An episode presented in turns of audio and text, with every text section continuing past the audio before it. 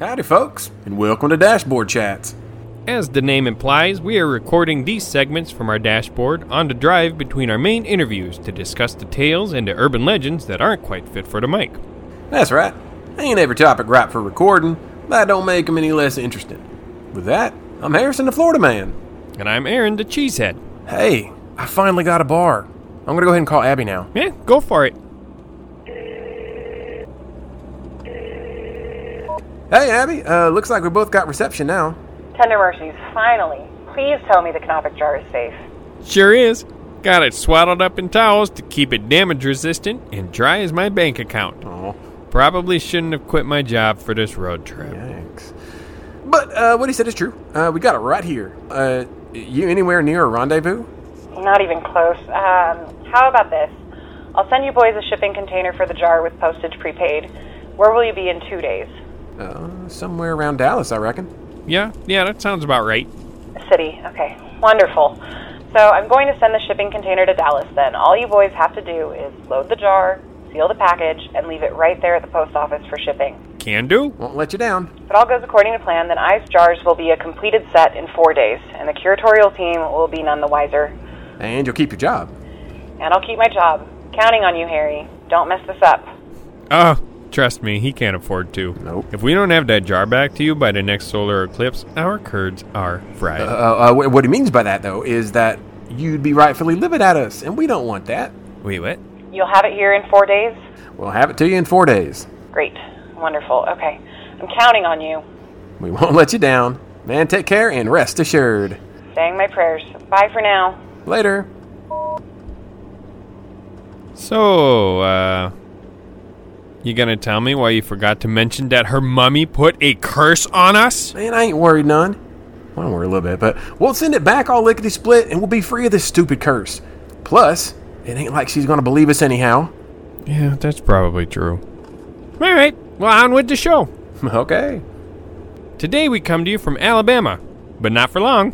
Thank God, sayonara. I don't think they understand that word here. I 10 only covers about 66 miles of Alabama at its westernmost tip. 66 miles, too long. Too long. And for anyone wondering how Alabama got its name, because I'm, I'm sure there's so many of you out there wondering how Alabama got its name, Whoop. it's thought by some to have come from the Choctaw phrase vegetation gatherers, uh, used to describe the Indians in these here parts. Other sources I read uh, say that it means campsite or clearing. So, some of the Alabama natives are actually called Alabama. Yeah, well, at least they were called Alabama by the Choctaw and uh, other speakers of the Muskegean languages. Muskogean? Nowadays, and perhaps ironically, there's only one surviving settlement of the Alabama Nation, and it resides exclusively in Texas, eh, some three states away. Whoa. Though, I do think some were actually absorbed into the Seminole Confederacy back when that formed. Interesting. Mm hmm. I'm thankful they're still around to tell their stories and live their lives. I just wish they could do it on the land of their ancestors. Fucking Jackson. Raw deal for sure.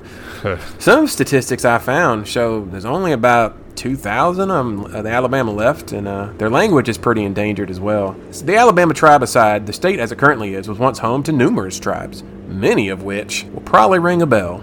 As I mentioned before, I don't know much about the natives in the South, but if you say so, Well, as I mentioned before, the Choctaw, vaguely familiar. man, that's probably because I just said it earlier, but Cherokee, Isn't that the tribe every white person in the South swears they're 1 18th percent of? no, man, you ain't lying. Uh, where are we right now? Alabama? Bingo, just named a tribe. Okay, but more specifically, we recently left Mobile. And Mobile is the name of a tribe that once thrived here too. Wow. Mm hmm. Wait. Once? Yeah, from what I could find, there's only a single federally recognized tribe left here in Alabama, the, the Porch Creek Indians, which I believe are part of the larger Muskogee. Yeah. And I'll be sure to drop some maps uh, where all the nations of Alabama's first people once called home for our Instagram. So check us out at Tailgate Podcast if you do feel so inclined. A shame that our Alabama trip is so short. Is it though? I 10 only passes through for an hour or so. Heck yeah! We're about to cross our third state line, baby. And a doozy of a state line it is, right into Mississippi. But before we cross into the Magnolia State, let's round this one out with a few more spooky tales and urban legends. Well, you got a spooky tale or urban legend in mind? Indeed, I do. Now, we visited Maple Hill Cemetery. Is it Maple Hill? Maple Hill. Now, we visited Maple Hill Cemetery in Huntsville during our last dashboard chat, and even had the horrifying experience of meeting an entire playground of ghostly children. However, I've uncovered an additional layer to this sad little story. Yeah, that's probably the creepiest night of my life. Man, we had swing sets moving by himself, disembodied giggling, echoing through the fog. Plus, whoever that ghost girl was who popped up in our truck, No, thank you. man, she seriously wanted to play some hide and seek. Right, so they could just be kids ceremonially buried within the grounds of Maple Hill anytime between now and 1822.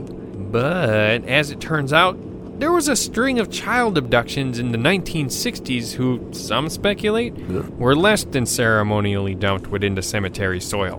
Well, damn, Cheesehead. Now I almost feel bad for not playing hide and seek with that little girl. I mean, if, heavy emphasis on the almost. Mm. Yeah. And that isn't the only haunted graveyard story from Huntsville I got for you.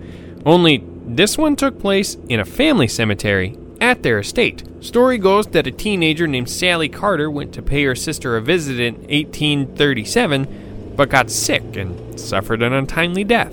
They gave her a charming little tombstone which read, My flesh shall slumber in the ground till the last trumpet's joyful sound. Then burst the chains with sweet surprise, and in my Savior's image rise. Ugh. I mean, okay, well, you read that a lot more cryptic than it actually was. Uh, the, the the words ain't so bad, but uh, yeah. Well, I- I'm gonna take a, I'm gonna take a wild stab, and I'm going to assume that she haunts the burial grounds like every other ghost. Mm-hmm. Yeah, she sure does. Nailed it. But apparently, Sally Carter haunts more than just her burial grounds. Ooh. She has the ability to communicate with you through your dreams. Well, uh, last night I dreamed about drowning in a big old lake of purple fanta. Man, I had to drink my way out to survive. Think she had anything to do with that? Yeah, I don't, I don't think Sally has anything to do with that one. Oh, yeah. It was delicious. I was just wondering. I do not doubt that. But she did visit a boy's dream back in 1919 who was staying at her sister's mansion where she died. Man, man, can you imagine how disgusting it'd probably be being a teenage girl entering the dream of a teenage boy? I can't, I can't imagine it actually. Blah. Ugh. Sally, Yeah, me too. Sally. You are one brave little lady. Seriously. Anyway, in his dream, Sally asked him to fix her gravestone.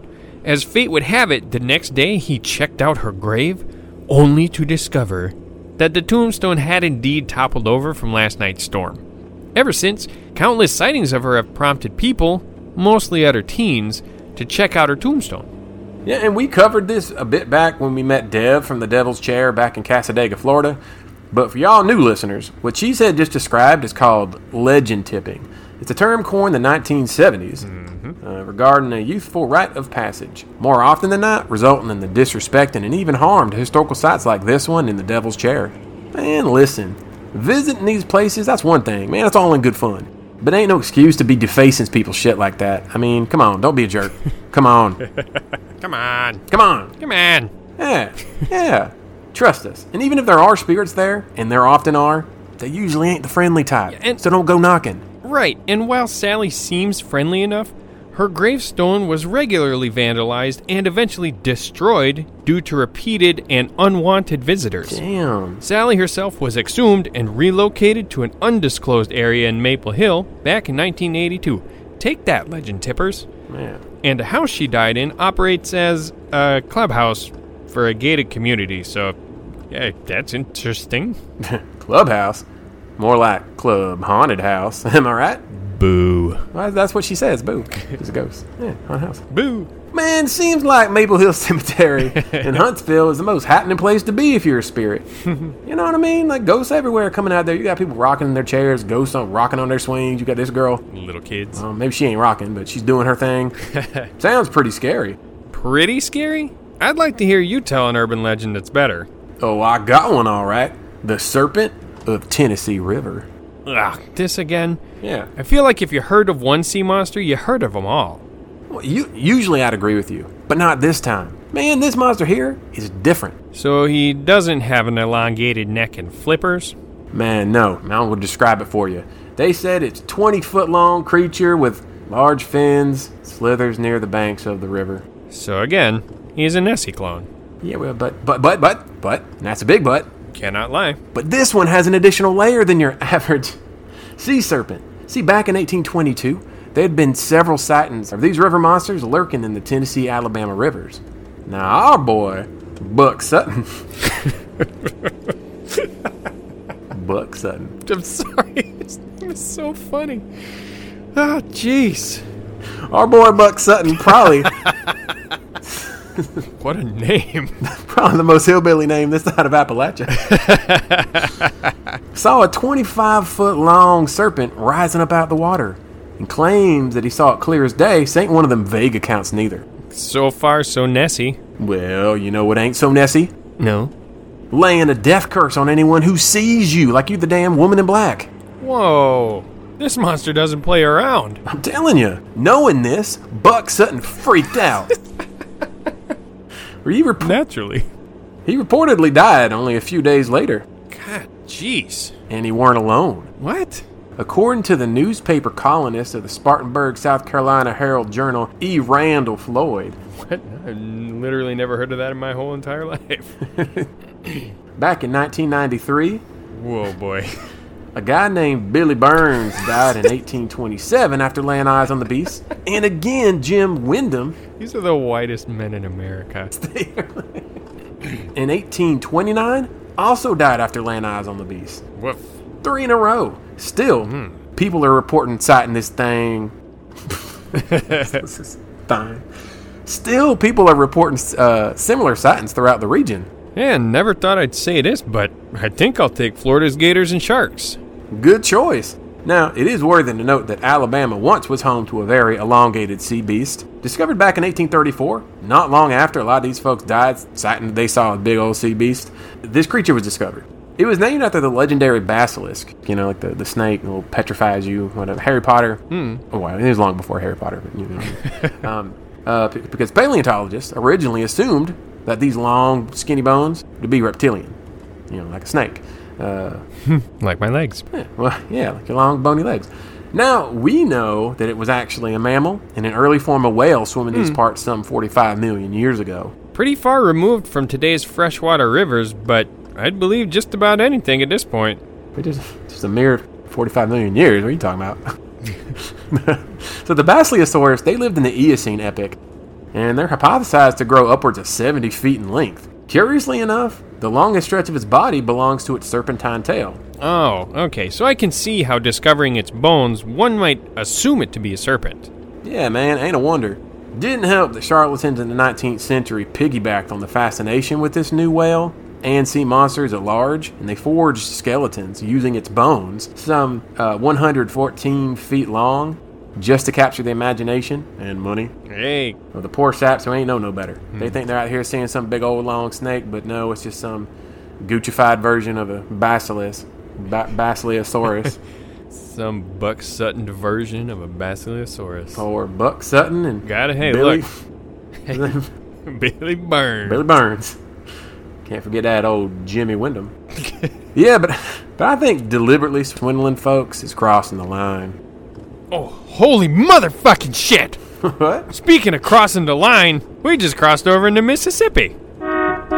Oh hell yeah! Should be welcoming us with arms wide open. Because Mississippi's known as the hospitality state. Was that Creed? That's creed. Creed. There, I got, I don't know. I got a sneaking suspicion that the nickname and subsequent quotation marks hospitality comes with a pretty huge asterisk. Only one way to find out. Gah, I was afraid you were gonna say that. I think cruising into a new state is a pretty good place to stop. I agree. For any questions, corrections, like on them names I said earlier, and stories of your own, y'all just drop us a line at the tailgate podcast at gmail.com and follow us on Instagram at the tailgate podcast for photos, cast info, updates, and more. We'll also post links for further learning on Native American history and ways you can show your support. Porch Creek Indians and Museum and Gift Shop, man, that's a must see if you're passing through Bama. Huh. We'll have to stop in there on our return trip back home. Definitely. Well, way back to your home. Boop, boop. See you later, tailgaters. Bye.